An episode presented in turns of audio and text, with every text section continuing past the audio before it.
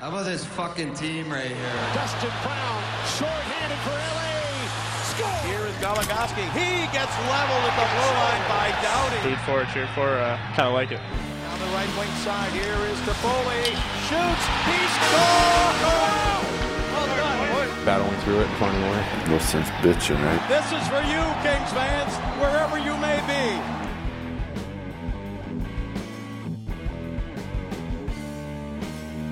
All right, so we clearly took our time um, wrapping up the Kings season. But to be fair, they didn't try a whole lot in that series, so it's not like we should rush to be on time for them. It's been like a week since they were eliminated, but it's fine. We didn't have to like quickly do a podcast because they had to go into the second round because they are out. To go back a little bit, we will talk a bit a little a little bit about how the Kings season ended. So to go back, they lost game five, 6 3. It was a little bit of a disappointing loss because they'd gone down early and then come back to tie it. So I was like suddenly like, yes, they can win this game and at least force game six. Um, but then they didn't do that. And they blew it. Hardcore. Yeah, I definitely was a. Uh, I, I had hope, you know, in in there. Like they looked good, they looked like they could do it, and then for whatever reason, it just kind of fell apart, and Yeah. that was just super disappointing. I mean, I guess it was ultimately a little deceiving. I mean, and a little indicative of that entire series to me, where it seemed like they couldn't really get a handle on things until they were down, and then they would come back, you know, basically playing score effect hockey, and so they would manage to tie it or whatnot, um, but then they just couldn't finish. And I think they would have been able to finish had they been playing well, but they weren't playing like themselves this entire series. For whatever reason, they hit a cold streak after they clinched and could not climb out of it. Yeah, that was the opposite of what we wanted. We were so excited about just like in the regular season them not falling like during the winter time when they usually do. They didn't do their like little Yeah. hibernation thing. But I guess we didn't look ahead and think about the, the, the fact that they would always have to have a hibernation session and that it would happen during the playoffs. That was terrible. I do think in 2013, like they had, it was a pretty tough run for them. They didn't score a lot. Um, and I think in a lot of those series, what helped get them to the Western Conference final, even though they, I think in those series they were taking a lot of shots and stuff, is that Jonathan Quick was playing really, really well in 2013. And he was not very good in this series against the Sharks, or at least he was not outstanding in this series against the Sharks because there were some games where they, you know, they only lost like 2 1 or 3 2, which is not terrible. But he wasn't amazing and he couldn't save them from their scoring rows, their scoring woes and their defensive mistakes. So they ended up getting taken out a lot earlier. And so, um, I mean, maybe that means next year it'll be another year where they kind of have things together a little bit more, but but we'll see. Unfortunately, that means a super early playoff exit for them now. Yeah, that's that's what's always nice about the Kings is that we always gripe about the fact that none of the players are at their best at the same time. Yeah. Um, but like you said, Jonathan Quick bailed them out in 2013, and here when he wasn't as great, it should have been on the you know on the shoulders of the forwards to score some goals, and that did not Right. happen. And honestly, that was kind of how the series started in 2014 against the Sharks, where, you know, inexplicably they allowed a bunch of goals, and Jonathan Quick was kind of a mess in those first two games. Um, and then he got it together a little bit, and the team also helped score more, particularly in the series against the Sharks. So I remember that they were kind of a little bit shaky in the first couple games against the Ducks, where it seemed like for for that entire series the road team was stronger until the very end of it. um, But unfortunately, like you said, like they just couldn't bail Jonathan Quick out when he wasn't at his best, and there wasn't kind of like that trade off of like, well, I'll pick up your slack kind of thing. Everybody was just kind of cold at the same time, and and people were like, well, their de- their defense has been suspect all season. And it's like they have tried a lot of guys and a lot of things to cycle through, but like let's not gloss over the fact that like the Kings this series like they've won more games than they ever won in franchise history. So they were still a very good team. I just think you know, they hit a cold patch and they couldn't come out of it and it cost them. And they were also playing against a Sharks team that was really good. Um, it was just frustrating because, yeah, the, this was their best season, and they they just they were a good team. They just couldn't find their footing, and you could see them try, and you could see like the elements there, but it just like never came together. And I think that was the most frustrating part. It's like one thing if you sneak into the playoffs or something like that, and you know that there's injuries or you know they weren't that great or what have you, but the team was excellent, and you could just see them struggling and trying and knowing that like the potential's there, but them not being able to like figure it out was probably the most frustrating Yeah. part. The loss is, you know, whatever it, it it happens, but the fact that you know I I honestly thought that they would go on to the Stanley Cup final, like not as a as a homer pick or anything like that, but I thought the team had a potential to do that, and like to to be at that level of thinking that they had everything together, you know, everything was clicking, and then to, for that to fall apart was probably the most yeah, it was part. it was disappointing, and I think um, I think it's fine to say that too. Of course, I get caught, at least I do, like in these emotions where I'm like, it was bad, but I guess I'm not supposed to be sad about it um, because whatever they kind of earned this early loss or whatever. I don't know. I don't know.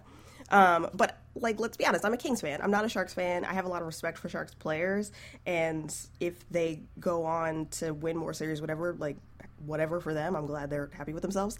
But I'm not a Sharks fan.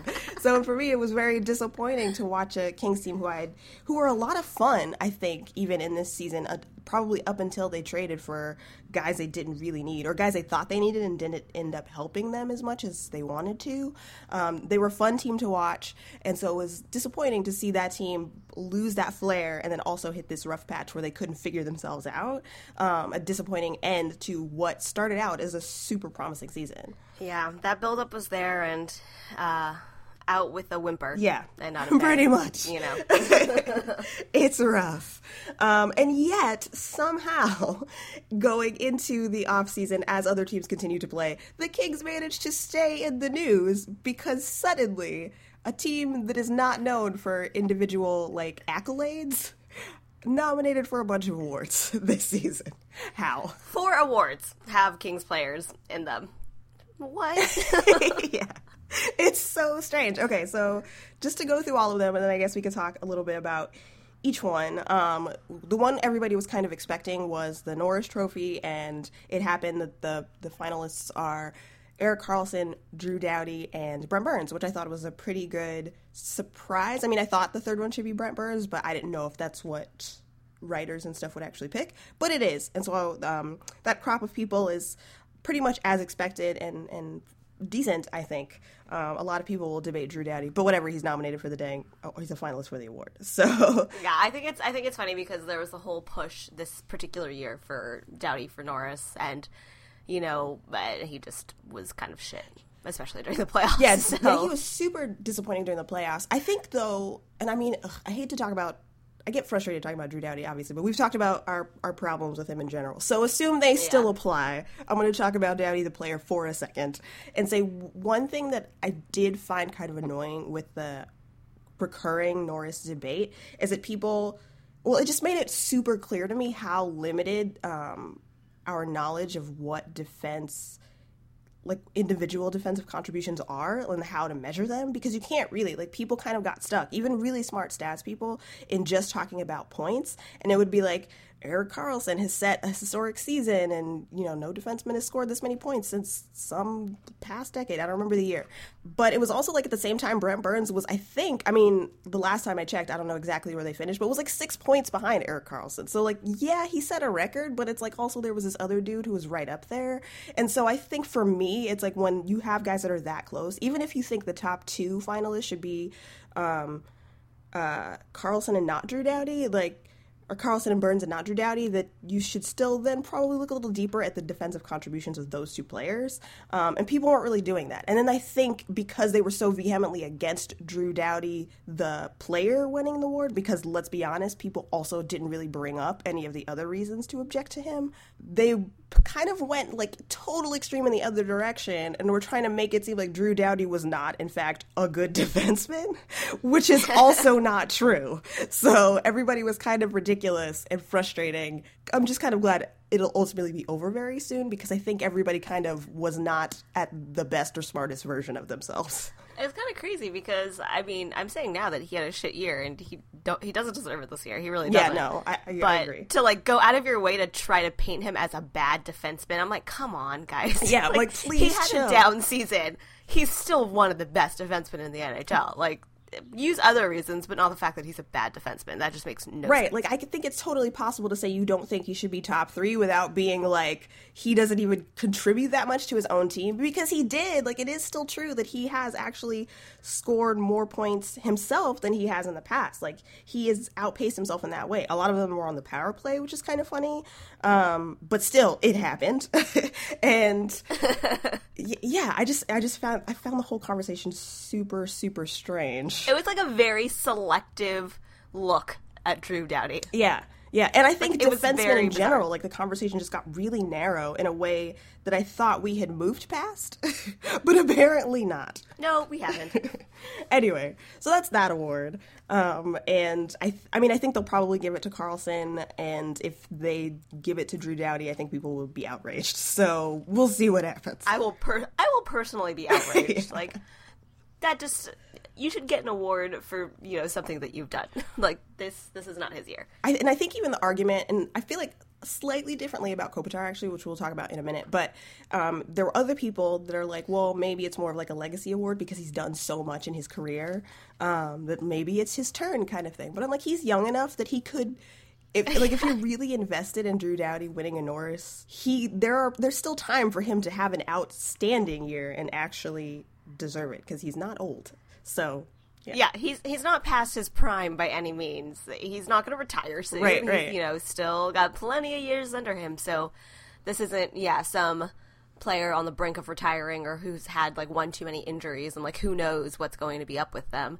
Doughty's fine. Like give it give it to him some other year. Um, okay, so the other awards, uh, probably somehow more controversial than the Norris, is the Vezina. um, the finalists: Braden Why Holtby. does Jonathan Quick always get himself into these things? Why is like why is there never a time when I'm not reading some ridiculous article about Jonathan Quick and whether he's good and whether he's elite? I thought I thought we were No, past this. we're never I thought the past it. season was over and this was done. But no. the funniest part to that conversation to me is that occasionally like when the Kings are randomly on national television and people watch them and Jonathan Quick is playing, people will be like, "I wonder why Jonathan Quick never gets that much flack for how he is as a goaltender." And I'm like, "Are you kidding me? This conversation happens every 2 months." people want to talk about how not elite Jonathan Quick is. It's actually played out. um, and yet, we're back again because now he is nominated for the Vezina along with Braden Holtby and Ben Bishop. And I was surprised. I'll be honest. I was very surprised that he got that nomination. I was too.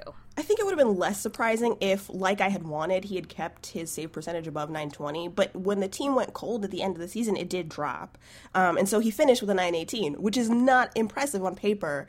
But it did make me wonder if a lot of people somehow, for whatever reason, just kind of got rid of that recency sort of bias, which is which I don't really expect from a lot of people who cover the NHL. I expect them to be super influenced by the most recent thing that happened. Um, but the truth is, Jonathan Quick was actually very strong. I don't know if he was still in the top three. But I, it made more sense to me maybe that people were looking at him and being like, "Oh, dang! Like he's having a, a good year," um, because up until the end, it was like it was pretty dope. He was playing, he was having a good season, uh, but he did not finish strong. No, not at all. some people who I mean, okay, here's the interesting thing is I sort of sorted like the different save percentages for people and it's funny because I think people still sort of base the goaltending on wins, which is weird because that's a team stat. And um, when you look at save percentages, especially even strength, so at even strength, the top three goaltenders this season were Steve Mason with 54 games played. Um, he was number one. And with a 936 or 937 if you round up a little bit. Um, Lundqvist, who in 65 games had a 937, and Roberto Luongo, who in 62 games had a 935. And it's interesting that none of those people got any kind of recognition because I think all of them, maybe maybe not Mason, I have to look again, but most of them, um, like Luongo and Lundqvist, are still sort of up top when you just sort by overall save percentage too. Jonathan Quick, overall, he was 18th among goaltenders who had played at least 2,000 minutes. I think is what I had sorted by. At 5v5, he was a 920, a 929, and he was 12th among those goaltenders. And shorthanded, he was ninth with an uh, 872, which sure um that's okay. But it's not like nominated for a Vezina type of numbers. I am also interested because like they nominated braden holtby i think also based on wins and games played. And he had better numbers than jonathan quick.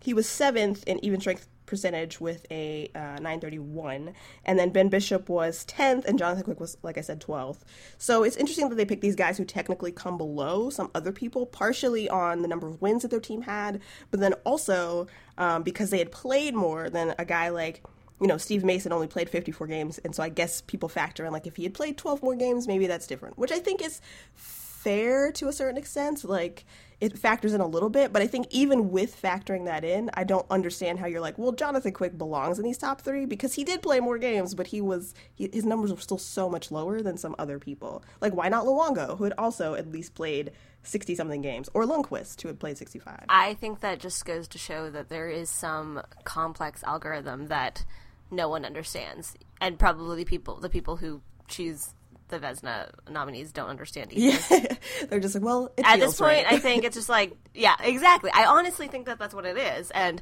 do the numbers sort of back it up? Like my feelings and like the eye test of who I thought was good? Yeah, all right. Yeah. Like no, I don't think they're going to sort by you know who has the best stats or who has the better save percentage or wins or anything like that. It's just like, well, this is what feels right. I honestly think that's at this point that's what I think probably, especially with goaltender, and then you know maybe to some extent defenseman yeah. too, where we don't have where our knowledge of like what makes a good goaltender or what makes a good defenseman is so still so limited that it's like well they they look pretty good on in the numbers.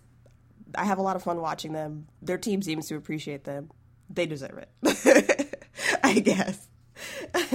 which um which actually like I think the NHL awards should probably be expanded because I think if when you have just like just these performance based things, um, people do get wrapped up in like, well, the numbers say that this person was the best, and that's fine because it's I guess what you're looking, you know, it's what you're looking for is the person who performed the best. But I also feel like maybe you should expand it because there should be a little bit more room for awards that are less predictable if that makes sense highlight reel type of stuff or uh, ways to ways to like appreciate these guys that are maybe not totally based on the best numbers, but I mean, I don't know. I, I don't even know entirely, but I do think it's super just uh, such a small amount of awards, and people get lost in the debate of like offensive defenseman or defensive defenseman. And I think we should add all of those awards because I think more awards is probably better and more exciting for people. Do you think that would save the NHL awards like broadcast? No, that's an entirely different problem.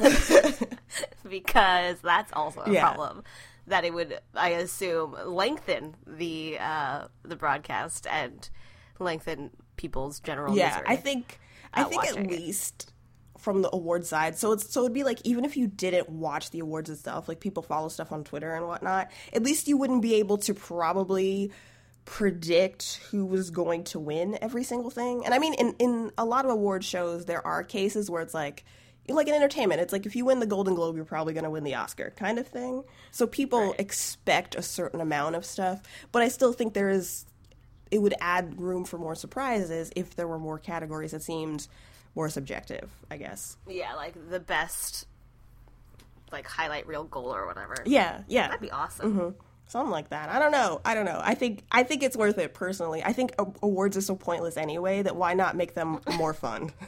than, yeah, than arguing over true. numbers. That's true. Just to have something exciting for that we can all talk about. Yeah. Basically, I like, would much rather like see funniest people... injury or you know, like right now I'm thinking of oh, who was it?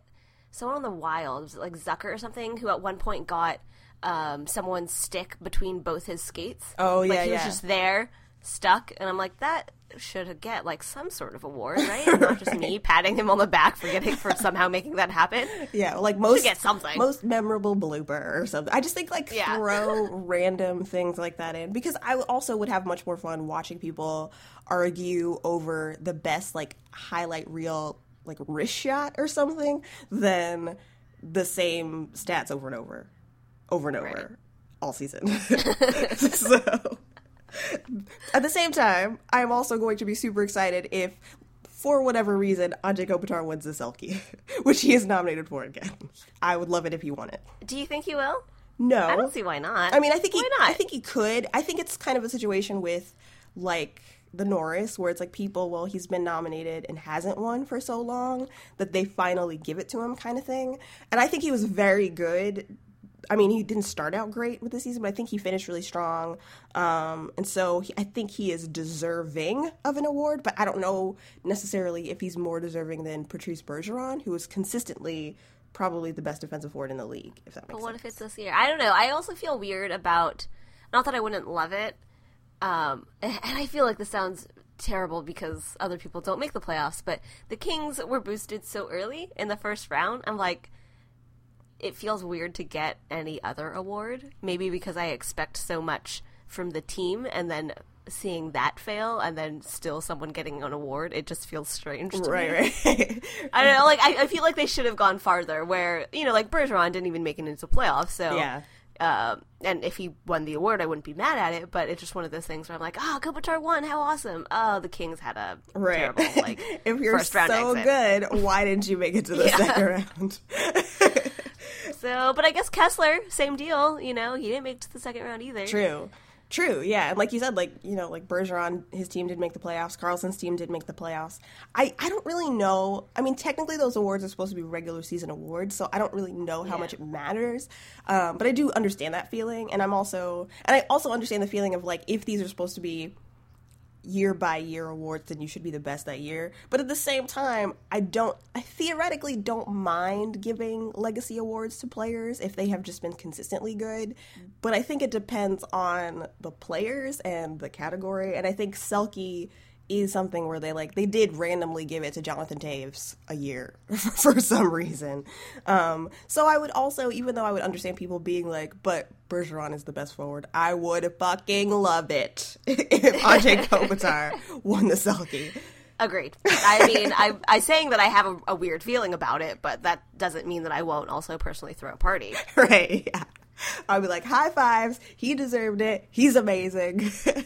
Wonderful Anže Kopitar. I like how you say high five like it wouldn't just be like us like in our separate rooms, just like high fiving ourselves, just like yeah. basically. But I would You did it, Kopi. feel great about it. True. Very oh true. man, he's also nominated for the Lady Byng, which um, which I wasn't expecting. I don't know. I never think about the Lady Byng, but he's nominated for that, and I think that one he actually does have a pretty good shot at winning. Yeah, why not? Uh, he's against Barkov and Loui Eriksson. Yeah, yeah, but you're right that Lady Byng is not something I ever think about. Yeah, I don't I don't really think about it, but looking at the numbers, both Barkov and Eriksson had more goals than Kopitar, but Kopitar had more points and played um, most of the season. I think uh, Eriksson technically did play all 82 games, but like I said, he has less points um, and is not as integral to the team as Andre Kopitar is. Um, so I think I mean, I wouldn't be surprised if he doesn't win it because I think this is kind of close. But I also feel like it's so close that it could go to anybody, and it might, you know, it could be Kopitar. So we'll see.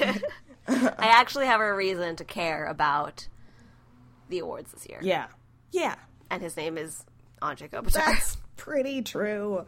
Um, yeah, like I don't think Jonathan Quick is gonna win the Vezina, though I would Oh, love it. I would no, be, no, I would not love I it. How love more it. more articles would we read? How many more People articles? would be so salty, though. I would drown in Oh. it. I think like it would. I, I- as much as I don't like seeing that conversation happen again, I think this time having having won something in order to s- inspire that conversation would make it okay. it would make it at least funnier because people will be so pressed, and I think that's, That's true. hilarious. It, it is it is funny seeing people mad about the Kings. They're so mad. I do like that. They're so mad. Blackhawks fans are so mad that Corey Crawford got snubbed in the Vezina thing. It's it's so good. it's so good. Um, yeah, and especially as like I said, someone who thinks awards are ridiculous and don't really mean anything anyway. At least let me drown in people's saltiness about it. Fair enough. Um, so yeah, so that's the awards thing, and I'm very surprised that the Kings are up for four awards. We will see if they win any of them. They could lose all four. um, That's true. But it would be kind of interesting if they did win, especially because now, as like you said, as a team, they haven't really done a whole lot in the postseason. They have one playoff win in the last two years, which is not great. Oh, when you put it like that, it just makes that's even more depressing. God. it's disappointing, but that's where we're at with the Los Angeles Kings at the moment.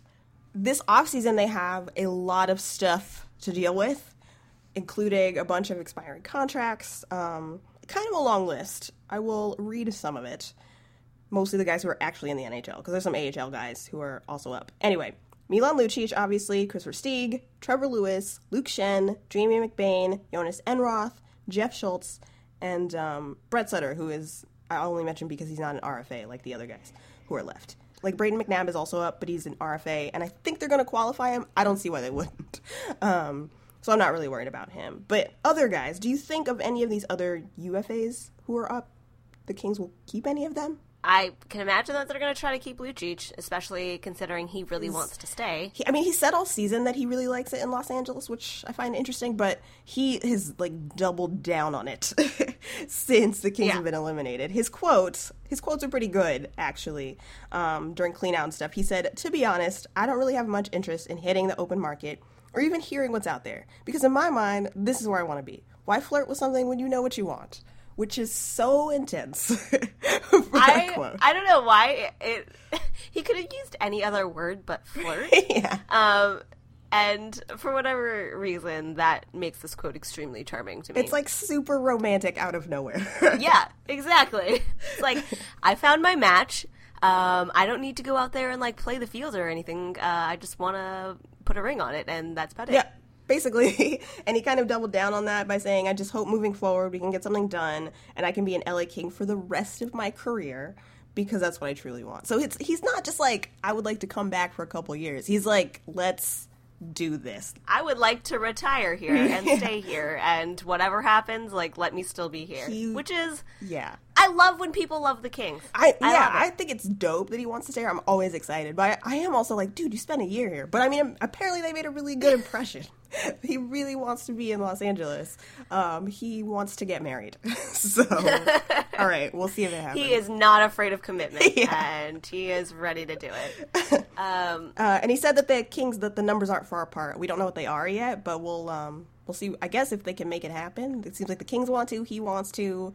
He was what six million dollars coming in, so. Yeah.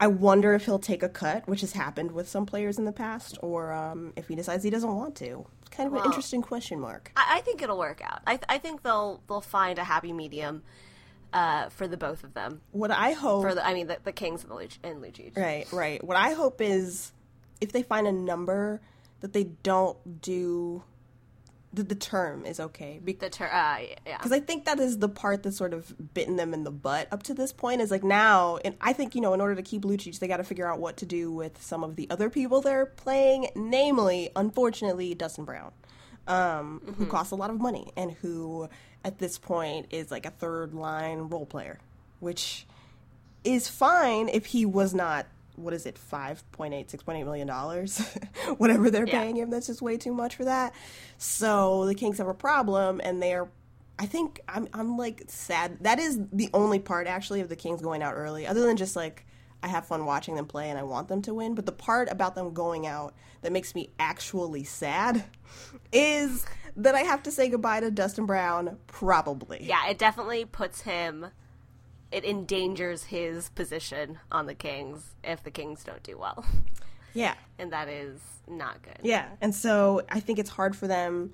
It's difficult for them to justify keeping that contract as it is, but especially if he's not performing outstanding and the team is not performing outstanding, and I think we might see him move. And um, John Hovan in Mayor's Manor has already written a little bit about this, and he thinks that the Kings, in order to trade that contract, would have to probably package it with some other players. Um, he said like Pearson or prospects like Forbort or Kempe. Um, I don't think the Kings want to give up Adrian Kempe, so I don't see that happening. I don't think it makes sense for them to get rid of Tanner Pearson, but Yeah. we'll see, I guess, on that. Um, There's been plenty of nonsensical trades, so Right. Yeah. They, Who knows They on can do that anything. regard. And I mean, um, if they really they need that cap space, so it it might come down to like a have to do it kind of thing more than a want Yeah. to or think it's the best it's just best under Right. those circumstances. But Yeah. yeah, Um, it's difficult. I also think, of course, that they should keep Trevor Lewis. Yeah, I th- I Um, think they will. especially since he always he always is voted by his own teammates as what is it like the most underrated player or whatever Yeah, it is unsung hero. Yeah, Un- yeah, unsung hero. I mean, we sing all the time, Right. uh, we let we let Taylor Swift sing about him all the time. But uh, with that, there's there's something there's obviously something else there, and I think I think that they're gonna keep him. I think they will too. I think like Trevor Lewis is obviously not a huge goal scorer, but I think he's a really good defensive player and he's fast, which the Kings need more of. I think that was one of the things. uh, That's one of the areas where I think they still get exposed is. You know, if a team decides they want to play a speed game and they can keep it up, which I think the Sharks did during certain stretches of that series, the Kings get lost. And so I think they got to keep guys who are fast and also good defensively because how many of them are there at this point who can play both their very intense defensive system and also keep up? Right.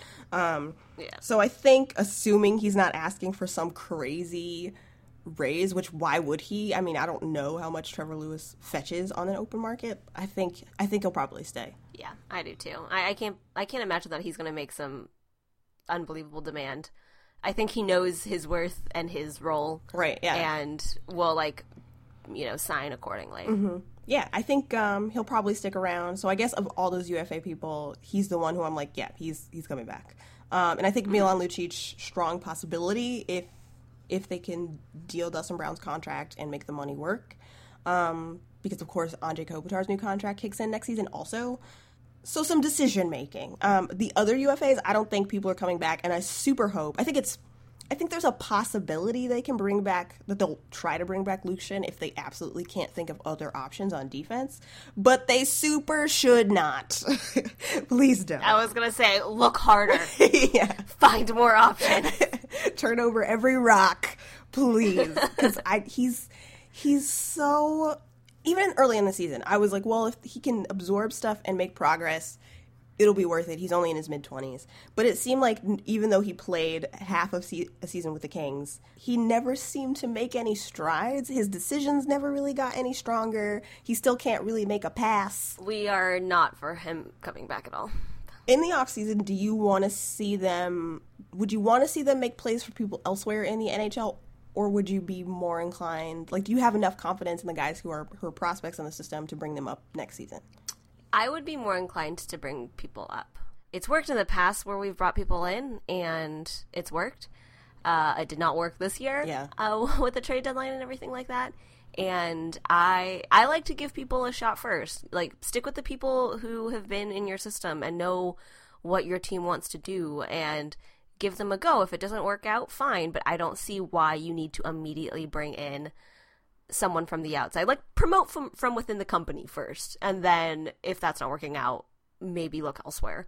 But I vote giving people, you know, a chance. I think so too. I think uh, particularly if I mean they don't brag a whole lot, but they seem super confident in their development system. So I think if you are constantly like really into the way that you develop players, it's time I think at this point to give them a shot. You're you're cap strapped.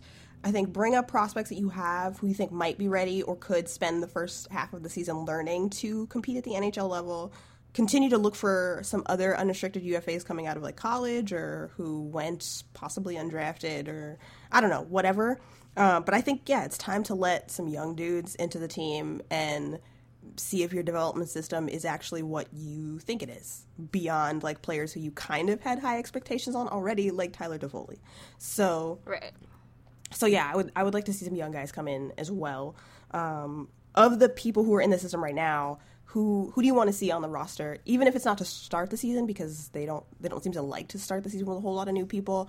Eventually, who you want to see play on the Kings next season? I like Michael Mersch, so too. I would really like to see him play. Um, he's probably the only person right now that I think, I don't know, is ready slash I would like to see.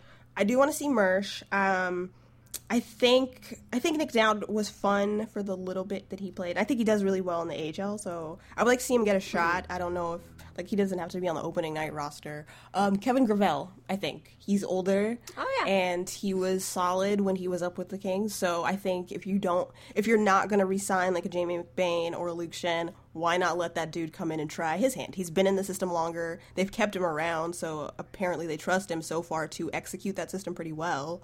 Let him come up and fill that extra role, assuming you're also going to have like Matt Greene back and whatnot. So Mersch, Gravel, um, and Adrian Kempe. I want to see play some games in the NHL.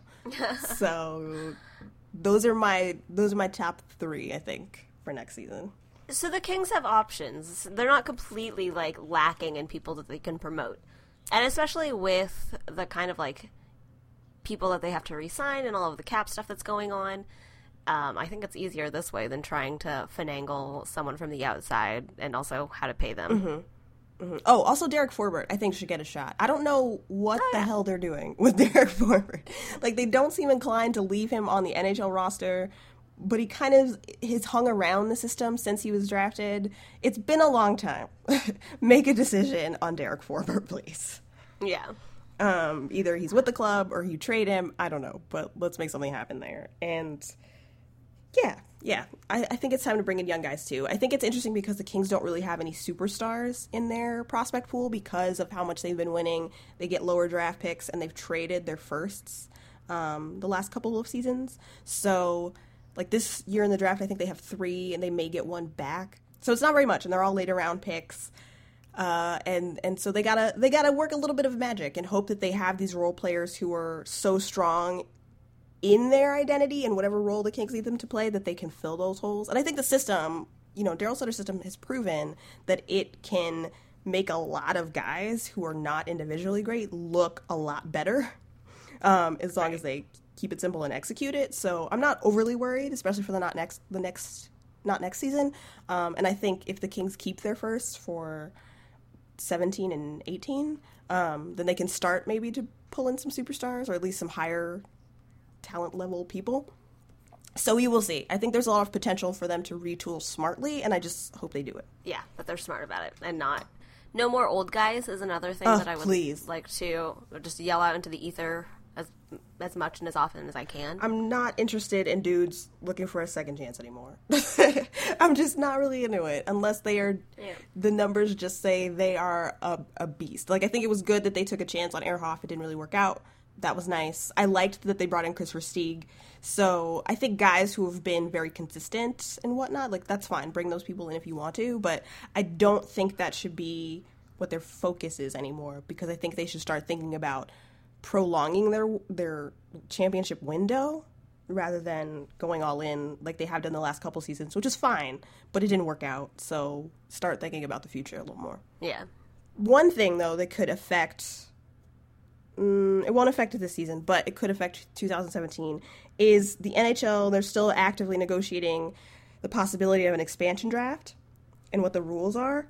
Interesting developments. No movement clauses have to be protected no trade clauses exempt. So that's an interesting thing because you have some guys like I don't I don't like Dustin Brown. I don't know if he has I don't think he has a no movement clause. I think he has like a limited no trade clause. So mm-hmm. technically, I mean, they're probably gonna get rid of him this year, so it doesn't matter for next year. But if it was next year and the expansion draft was happening, they could leave someone like him exposed, and then maybe that contract gets picked up, and then the Kings don't worry about it. Would be a possibility, I think, by those rules, if I'm remembering everything right. So that's interesting, if a little fucked up for the players.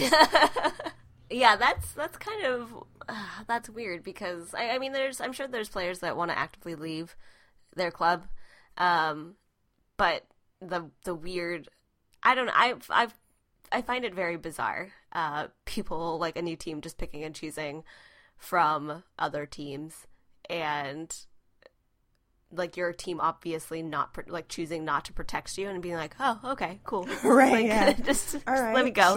not a big deal. Sure, guess I'm not that important. yep. I, yeah, and it's then it's like rough because at m- maximum, if two teams come in, then it's possible every team will lose two players at max. But that's not the, the full number of people you leave exposed. So, like, then is it awkward? I mean, it's been a while since the last expansion draft. I wasn't watching hockey regularly the last time there was an expansion draft. So, I don't know. Like, is it ever weird in clubs when it's like, you left me exposed, but guess what? I'm still here. So, is that awkward? I'm sure they have a talk, and I'm sure if they look at, like, the other people that were protected, it's like, you know, that makes sense. Right, like right. You, you gotta you gotta protect them. Yeah, that's where, as an organization, But- you have to be on top of like your bedside manner, so to speak. you mean a lot to us, but we just we have to leave some guys open. So we hope you Yeah. stay. oh man, I find it. I'm kind of excited for the idea of an expansion draft. Um, Me too. I really am. yeah, I think it'll be a lot of fun if if there is an expansion draft. I hope there is. I would love to see it. I mean, I don't really care about two new teams, but I just want all of the hoopla around it. I think that would be fun to watch happen. I'd also be really interested to see like the inception of a team and and what they do and you know obviously the league's been around for a bit they've seen the mistakes that other teams have made Yeah. uh how they go about like their business.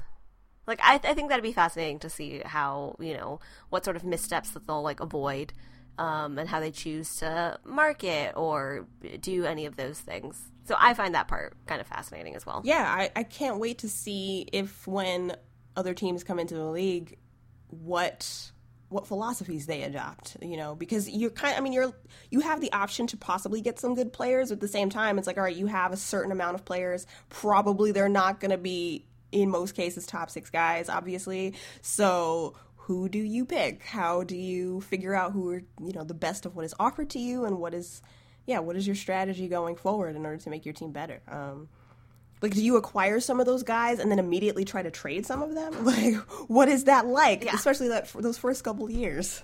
it'd be really cool to see i want it to happen I'm I'm I'm ready for it. So I hope it, it comes to fruition. Nothing is official yet. Obviously, they think if um, a quote from an article was saying a source close to the situation told TSN, if an expansion announcement is made, it will probably become it will probably come mid May. So we might find out find out very soon um, if something is going to happen, but we don't know. Oh, an interesting thing I forgot to mention is in addition to the no movement clause, no trade clause thing, um, there is an exemption for second year pros. So that means for like if this was happening this season, guys like Connor McDavid and Jack Eichel would be protected, um, which I find also fascinating. But cool. I mean, if you get if you just got a franchise player, you probably don't want to have to worry about if you're going to leave him exposed over some guys you're already paying a lot of money to be top six guys. But so that so there's that as well. smart fair Yeah. Yeah, man. So I'm I'm I think there are a lot of things to look forward to in the off season, even though the Kings were disappointing in the postseason. I'm still watching other series. Have you been paying attention to any other stuff that's going on? I have been. Um, it's it's kind of nice because uh, with the Kings, I'm always like, all right, gotta watch the Kings game, and now every night I'm just kind of like, ooh, which team Right, watch yeah. today? What's happening?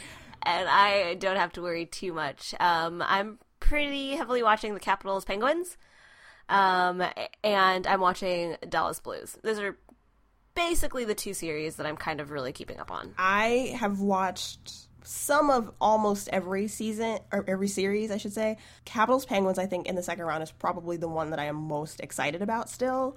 And the one that has been surprisingly messy. Like I think the Capitals are kind of I mean they're they're not they're known as a team that can be physical, but I feel like they have turned it up to the point where like in the first two games, there've only been two games, and Tom Wilson got fined for a knee, mm-hmm. and then in the second game, Brooks Orpik like destroyed Olli Maatta. So, Yep. so it's been s- dirtier than I expected. I hate the whole. Well, it's the playoffs, so I you hate know, that too. Everything's more lenient, and I'm like, that's no, that's not what how it should be. Somebody pointed out, and I don't remember who it was because I don't have it in front of me, but somebody pointed out that in Brendan Shanahan's first year in the Department of Player Safety, during the playoffs, there was something like 13 or 14 suspensions.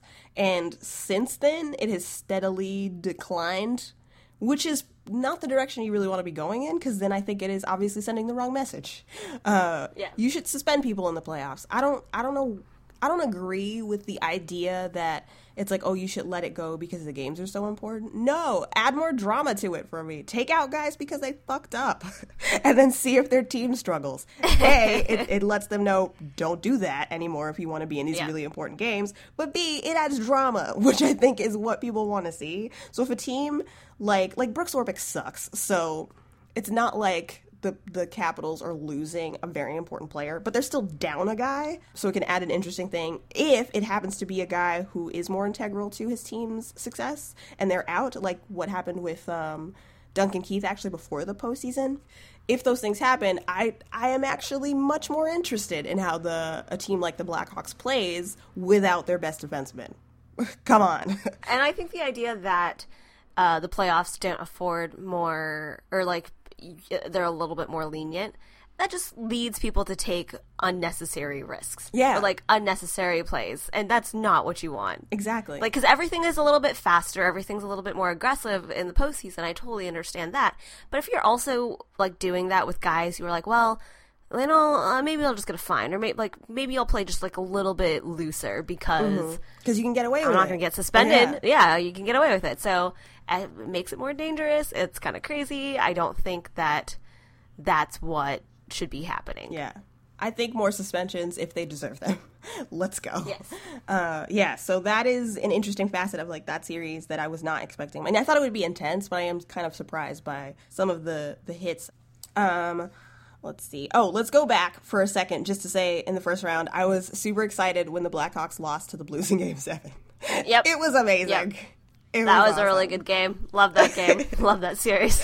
I was stressed out because the Blues went up two and then like let the Blackhawks tie it, but then they went ahead again and they kept the lead. And I've loved every quote from a Blackhawks player that's like, "This just doesn't feel right. I can't believe that we're not still playing. Cry more." I love it. Um, that was yeah, that was a good series. Yeah, that was really cool. And and also the Twitter things that happened around it. Yeah, yeah. Um, with with the Internet phenomenon. yeah, uh, internet phenomenon. Tony X, who I think's username is Solo Yep. City, Solo U City. Um, he has gotten a lot of notoriety for happening. He said he was tuning into a Cardinals game, and then but hockey happened to be on, so he watched forty five seconds of it, and he was sucked in, which is amazing. I love that. I mean, he went. He ended up going on like Good Morning America or Yeah. something like that over this whole thing. Like, I think that initial tweet about uh, white people hiding hockey um, was liked and retweeted like tens of thousands of times. It's amazing. um, which is amazing. And then, of course, there was responses from the St. Louis Blues, and then like Reebok got in and got him like a jersey. Yeah. and Luongo, of course, was like, "Let me get up on this." And I like Vladimir Tarasenko fantastic. being like, "You should wear my jersey." Yep. please. Vladimir Tarasenko was amazing, by the way. I also loved that in the handshake line at the end of that game, he hugged everybody. he was like, "Let me gently cradle my enemies." Actually, Yeah, it's kind of fun because in the handshake line, you you and I, I love the handshake line because you you see who are like who's friends or you know things like that. Like if they've played together on like a national team or you know back in the day when they were in juniors or something like that. Um, so that's always fun to see. But Vladimir Tarasenko does not care. He is hugging everyone regardless. it's a cuddle time for him with every person, and it was like interesting to watch him do it and like see the guys behind sort of all realizing that he was probably going to hug them as well. And having to prep for that. Right. They're like super pissed about the fact that they just lost a game seven. right now, this hug is Um, coming you at know, you. and now and, like and you can't really hate him right, right. vladimir tarasenko is lovely um, so you can't be like fuck you dude like you mess you're like ah oh, okay I'm gonna take and this hug. you're just forced to hug him which is great It it's fan- that's a fantastic strategy Yeah, I loved it. It was pretty genius. Amazing job by Vladimir Tarasenko. I hope he gets to do it again. Um, I mean, I have nothing in particular against the Stars, but I am down for if they lose and Vladimir Tarasenko continues to hug every person who has lost yeah to him. me too um, that stars the stars wild series was series was awesome as well Str- yeah, strangely. Um, It was way better than I thought it was going to be. Because after the first game, when the Stars beat the Wild, what was it, like 4 0? Yeah, it was something like that, was like, horrible oh, yeah, this is exactly what I thought it was going to be. I was like, oh, it's going to. At the beginning, I was like, ah, the Wild limped in. It's going to be a sweep. Um, I thought that the Stars would just skate circles around them. Mm-hmm, But it ended up being pretty exciting. Like a lot of crazy back and forth games. I feel like every time, uh, like at the beginning, I didn't, nec- I didn't necessarily like actively watch the games. It was always on between, you know, other Right, games that I was paying attention to. But you went and you're like, okay, the Stars are up, you know, one to zero. Turn back two minutes later. Wait. It's the the Wild are now up Yeah. two one. Uh, what just happened there? And just like the back and forth, and it was really it was a really good series. the game six seemed like it was going to be disappointing because the Stars went up a lot of goals really early in the first period and sort of maintained dominance through the second. And then in the third period, Lehtonen, I think, was it Lehtonen who was in goal or was it Niemi? I think it was Lehtonen, um, decided that he was gonna be a little bit of a disaster. And suddenly the Wild pulled so close and like they had tied it at one point, right? Then Devan Dubnyk let in the worst goal of his life somehow. That was the funniest thing. which was just unfortunate. Because then by that point, I'm like, well, you have to force game seven now. You have to do it. You just tied it. Come on. Um, but then they gave away, you know, gave away that horrible goal, which ended up being the game winner. Come on. Um, so much drama in that series. So much weird drama. yeah. It was a lot of fun, though. Yeah. I loved it. Yeah. Um, I was surprised that the Islanders beat the Panthers. That was a surprise. I was to too. me. Off Yeah. the back of John Tavares in the clinching game. Um, Mm-hmm. Also, after they were eliminated, the Panthers basically indicated that Willie Mitchell had told the team in January that he was going to retire. So he is not officially retired yet, but it seems like He also had that tweet like, "Oh, I had no idea that I retired." right, right, yeah. Like after all, like linking the ESPN article that was written, and he's like, "Uh, but I haven't." yet." Right. yeah. He is not officially retired, but the team seemed to indicate at one point, and then I think some of the tweets got deleted, but it seemed like the team indicated that he was pretty much done. So we will see if that remains true or if he tries to come back or or you know whatever. It's a tough decision. He's had a number of concussions. He had the knee injuries or whatever that the Kings Kings fans are super familiar with. So if he is finished, and it might be the best thing because protect your brain, it's I don't know. I'm glad that Willie Mitchell played for my favorite hockey team and won two championships and um, then managed to find, you know, become captain of and really bond with this other team who seems to respect him and love him a lot. I he's had an awesome career. So if it's done, it's okay. This was a pretty like nice way to end things. Like, I mean, I know they got out in the first round, but I don't know how much you necessarily expected. Right, right. Um, from the Panthers, they also had an amazing season. Mm-hmm. Um, and part of that, I think, was the leadership that Willie Mitchell brought. Like, obviously, a, a lot of other players like Huberdeau and all them, all them were like really on top of their game, but also I think Willie Mitchell helped that. Um, so that's not a bad way to like end as like some great mentor to like a, a burgeoning team, um, and that's really cool. yeah, I think it's something to be proud of. So, so yeah, if it's done, I'm you know I'm thankful that Willie Mitchell contributed everything he did to um, my experience as a fan and and to the teams that he was on, and I hope. Uh, I don't know. I hope that he has fun fishing and eating really good food because that's what he seems destined for. what I was gonna say. it's like I hope he takes more pictures of him holding fish, um, spending Right. lots of time in Vancouver, and at eating and eating at delicious like farm to table restaurants. right, basically. It seems like retirement is to be very dope for him if that is what is next. So I'm not mad at it. Great job. um, in the Penguins Ranger series, um, I don't think anybody expected anything other than what happened in those games to happen. Like I think everybody knew the Penguins were going to win that series, but I do want to mention Dan Boyle in the locker cleanout Oh, video where he straight up told two reporters to GTFO. That was amazing. I I like kind of have mixed feelings about that. Um, I mean, not really because it was pretty amazing, but then I also feel kind of bad, even though th- those guys were like antagonizing him like all the time. Right, yeah. Uh, it just seems, yeah, he just really didn't give two shits anymore. He- He's like, fuck it, he I'm done. not. You guys get out. He was You're terrible. fed up, which I understand. I think I would feel bad if it seemed like he was randomly lashing out at two beat reporters, um, because it's like I get it, you guys are out, it's tough, but please come on, don't disrespect anybody. But I think this is one of those situations where context totally matters because if those guys have been like he, you know, he was like you, he was called out the fact that they basically were gunning for him all season and wanted to tear him down. And so he, he- at this point it's like i don't have to respect you. You have not at any point shown any respect for me. So i'm kind of like you got what you deserved. You were asking for it. You probably loved it that he is showing you all of this attention right now. So. Way to stand up for yourself, Dan Boyle. Um, that was great. yeah yeah that was amazing. So um thanks to dan boyle for that moment.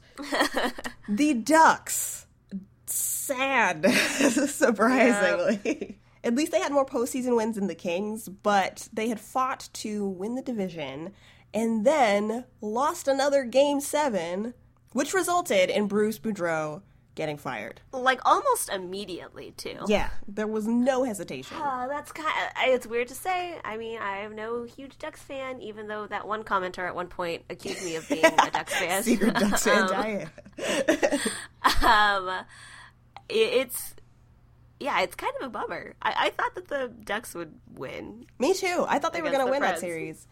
I did. I was scared for them when they couldn't clinch in Game Six. I was like, well, they should just put it away, and then they couldn't, and I was like, well, you know, you let a team come back like that, and and basically give them an opportunity to take the series from you.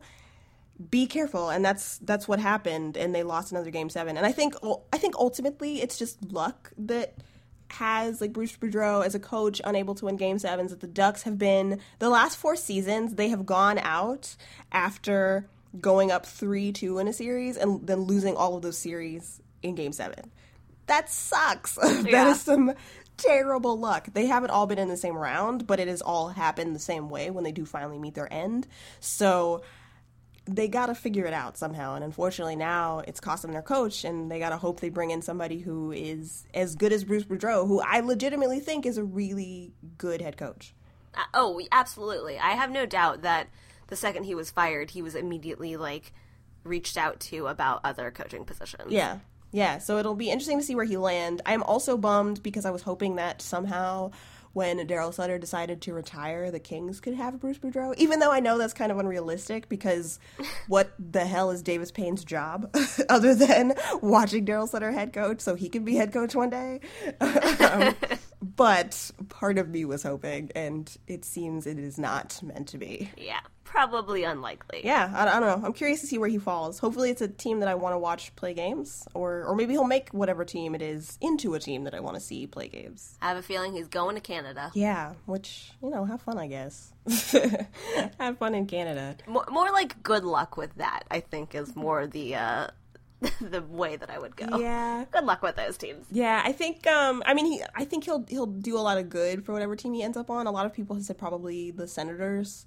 I think it would have been amazing for the Canadiens if they had decided smartly to get rid of Michel Therrien and somehow decided to hire a coach like Bruce Boudreau.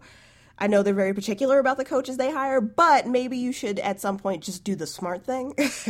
um, but so far they've decided they're gonna they're not gonna do that. They're gonna do the opposite actually. They're gonna just make sure that their coach can speak French, but maybe not be able to coach their hockey team. right? Yeah.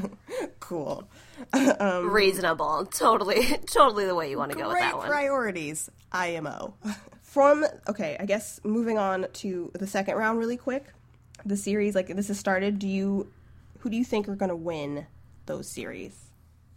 I am still rooting for the Penguins Me too. to win against the Capitals. Um, and I feel I don't know why I feel bad about saying that, but I do. um, I would like the Penguins to win. um, the so that's where I stand on that particular series. The Islanders and the Lightning. I can honestly say I do not care very much about these two teams. So I'll let you put in your decision because I have no like bearing either way. I would like the Lightning to win because I think they're the better team.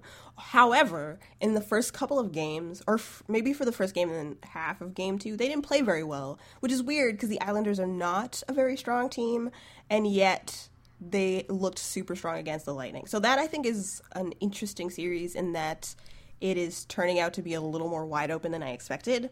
I really like the Lightning, but but I don't I don't really have like a second favorite team. So even when I like a team like the Lightning and I don't if they lose, I'm not gonna care that much. if that makes sense. Yeah. Like I, I like it when they succeed, but I also don't really care if they don't succeed. But I am rooting for them for this particular season, series just because I think they're the better team overall. Um, also, I agree about the the Penguins Capital series. Like for whatever, I feel super like weirdly guilty about being Yeah. like I'm rooting for the Penguins, but that's who I Like- want to win the series. There are a couple of ex Kings that we like that are on the Capitals. Right, And yeah. that, you know, should be a point in their favor. There's Alex Ovechkin, who hasn't won a cup and very much deserves one. Right. Who, you know, that's another point in their in their favor. Um, they did so well during the season, you know, Right. And that should probably be part of uh, like like into the fact that they should win that series. But I'm still on the side of the Penguins. I, think, I don't know. I mean, it's almost circumstantial, or just like just the result of like I want to see the Penguins in the final. So in order for them to make the final, they have to beat all these other teams on the way, which means by default they got to beat the Capitals. And I'm sorry to the Capitals. But it's gotta happen. but yeah, it gotta has to happen. happen. I oh, like how we both feel guilty about it. Like we we talk about the like the Kings are my favorite team. Everyone else, certain teams, certain players that I root for, but ultimately do not really care if they end up losing. Right, But yeah. I do feel guilty that I'm rooting against the Capitals. At this Yeah, point. because it just feels like if if if they're finally going to get past the second round and legitimately have a shot at the Stanley Cup, it feels like it should be this season. So it just feels kind of wrong to root against that. Like Yeah. if it's your time, shouldn't I be about it like being your time and you realizing that potential? But I'm like, but you could also not. But I could also want the Penguins to go all the way, so that's fine. Sorry, Caps, we're rooting for the Penguins. the Stars blue series. I am torn. This is am um, too. I want the Blues to win actually, but I think the Stars might skate circles around them. Um, the Stars are really fast. I don't know if the uh, series against the Blackhawks maybe took something out of the Blues. I don't know. It didn't seem that hard for them. Right, right. Um, so maybe they're fine and they can, you know, play that like really brutal physical game and stop that. But I'm also afraid that the Stars will just be too quick and too fast for them and too too scoring, if that makes sense. You know, I it's the Stars Blue series is a little bit like what I imagine a King Star series would have been like if that had Right. happened. Um, and I think the Blues are super capable of winning the series, but for me, it's actually not even like I don't know if they lost a step because of all the physicality of the first round. It's more like they had the emotional high of beating a team that has caused them so much trouble in the postseason can they maintain that level of commitment basically um, Yeah. in subsequent rounds? And i think that is the test for them or will be the test for them in this series. And i'm curious to see if they can live up to it. Because i mean for the kings i think and for fans like when they beat the blackhawks in the western conference final it was it felt like winning the stanley cup Oh, right Oh, yeah. so everybody knew that's they were how, going to I win. feel like that's that's how it felt for everyone. Yeah. like everyone was like hailing that entire series, like, "Oh my god, it was so good! Like all of it was so great." Oh, oh, there's still the Stanley Cup final. right there's still another round there, there's still another round. That wasn't the end of it. and the Kings did like in those games go down a little bit, but I think they were still able to. Obviously, they had they they were so close at that point that it's like obviously you're gonna you're gonna play well your best for the final, um, and they did. But I can you imagine if like they had managed to be the Blackhawks in seven games in the first round somehow and then had to face like the ducks the next series or whatever like that was crazy um and so i that's what i wonder if the blues after having that kind of emotional high does anything even compare in rounds two and three before they get to the emotional height of a final That's fair enough. That's true. Like the the mental, like the mentality behind it too, because it's Yeah. not like they have a ton of experience, you know. So how will they handle it? But I'm I'm rooting for the Blues, even though, uh, like that's what I want. But Mm-hmm. what I think is that Dallas might pull ahead. But I'm kind of we'll see. Yeah, I- yeah. I think I think Dallas. I'm not counting Dallas out. I think they absolutely, like you said, they they score a lot of goals and stuff. And I think if their goaltenders are even slightly stronger, they can absolutely close out the series. Uh, but I think. I, yeah, I think I'm rooting for the Blues too. I think, I mean, once you beat the Blackhawks, I'm like, you gotta go all the way, dude. Come on, you gotta just. They're another team where I'm like, you've now carved out this lovely narrative for yourself. You've already like fulfilled this amazing part of your destiny by slaying this dragon in your life. You got to take yourself all the way. At least give yourself the opportunity to win the Stanley Cup. Okay, well, on like a similar way, what do you think about Sharks Predators? Do the Sharks have that? The oh. Sharks have beat the Kings and they have slayed that dragon that has, you know, brutalized them for the past few playoff seasons. Yeah. Is it their time to go? I think it could be, and I, I mean, I think that's also why I want to see like a, a Sharks Blues Western Conference final because I mean, I don't really want to see it. I don't care about the Sharks, but in terms of narrative, um, Sharks Blues will be a battle of like who has both who has the skill and i think this, the teams are both very skilled but who has the will basically right? It's like you Yeah. you both have an opportunity to make some history for yourselves um, who wants it more. Um, and i think that would be pretty interesting. So i think i think the sharks also are a team who could if they keep up that emotional level and stay like they were i mean the kings were bad in that first series but the sharks were also playing really strong. So Yeah. If they can maintain that sort of hot streak they have a shot i think of, of going to the final. Um, and i want to see it happen but but who knows? Yeah it's like there's some question marks. And the predators i mean nobody is expecting them i think to win the series against the sharks but nobody expected them to win against the ducks. So are they gonna like lay down and let the sharks kill them or will they make it frustrating? Interesting. See, my thing is, is that as as cool as that would be to see the Blues Sharks Western Conference Final, I am also maybe a little bitter and do not want the Sharks to have good things. So I would like Right, the yeah. Predators to beat the Sharks against against all you know odds. I would like that to happen, and That's- then. Have the Blues Preds play, and then I have no problem saying Blues. I hope you win. and Right, then right. a Blues Pip, like a Blues Penguins final is what I would like to see. yeah like don't don't get me wrong i'm not rooting for the sharks i would love to see them go out early I, like of the two teams with the potential to let their emotions like slip a little bit in the second round, I would enjoy it much more if it was the Sharks and they had a second round exit against the Preds. That would be so good. But um, but I do think they're a good team also, so it, it's Yes. it's possible that they continue on. But I would I would It- love for them to lose because I'm petty as hell. Exactly. I, I'm like, I know that the Sharks will probably win. They are objectively the better team. Right. I can see that. I I have that vision. Like I'm I'm fine with saying that, but also. Um, real bitter and real petty, and I would like to see them lose. Oh man! And the first game, game one seemed like it was pretty close until Yeah. the third period when they scored a couple of empty netters, and then it kind of didn't really matter. But um, so so I think it could be an interesting series. Like the Predators could make it a, very tough for them. Who gets the last laugh? Is it the Sharks or is it us? I hope it's us. the big question mark. Oh man. Um, cool. So so I guess that means we both want like a Blues Penguins Stanley Cup final. Who in the final do you think would win if that's what it turns out to be? I think the Penguins. Me too. I think the Penguins got to get Sidney Crosby his second cup. I'm honestly, I'm, I'm only really working out my Stanley Cup playoff feelings like right now with you Right. on this podcast. like as we sit here and go through all of it, I'm like, all right, what are my feelings? And I'm like, oh, I think I want the Penguins to win the Stanley Cup this year. surprise. like I'm just finding these things about myself right now. I think I said to, to some people like, yeah, I would like to see the Penguins go to the final, but not really feeling it. And I realized watching game two against the Penguins and the Capitals, where the Penguins were dominating for two periods and then got tired, and it seemed like the Capitals could somehow go up two two games to none in the series. Where I was like, this cannot fucking happen. The Penguins have to win. They have to win this series. They got to go to the final. And I realized I was super invested.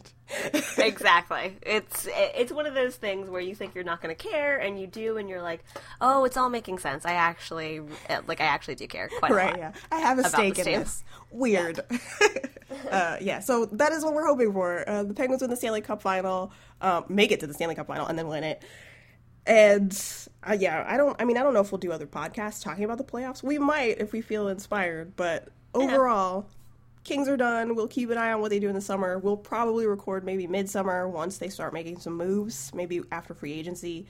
Uh, but otherwise, it's been a season. Another season of Thanks, Bud. And we'll be back. Al- As always, we will be back in the fall to do this Yes. madness all over again. Man, we were so worried that we were going to have to do so many podcasts after the playoffs. Yeah, and right? That did not happen. Kept it pretty short. So, in terms of workload, uh, we we're going to be we're going to be just as rested uh, Right. as the Kings for next next season. oh man! And then hopefully they make that one a long one, and Yeah. you know, get. I- hopefully they win the cup in 2017. Let's go. Let's go. Let's all. This season is not even over, uh, and here we are, prediction: Los Angeles Kings win the Stanley Cup 2017. Done. Dropped. Typical Kings fan, just overconfident. But Kings versus. I'm trying to think of uh, who they're going to play. um, I think obviously it's going to be the Toronto Maple Leafs when Auston Matthews becomes their saver and somehow they Oh my win gosh! Okay, all the games. I am. I'm into this. I am so into this.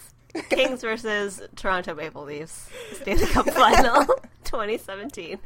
Oh. Anyway, you heard it here. so yeah, I guess we're gonna head out. Um, take care of yourselves, everybody. Thanks again for listening all season. Um, hopefully, we can do a lot more stuff next season as well. It's been fun as always. Uh, be good to each other. We'll catch you next time, whenever that is, friends. Bye, everybody. Bye, everyone.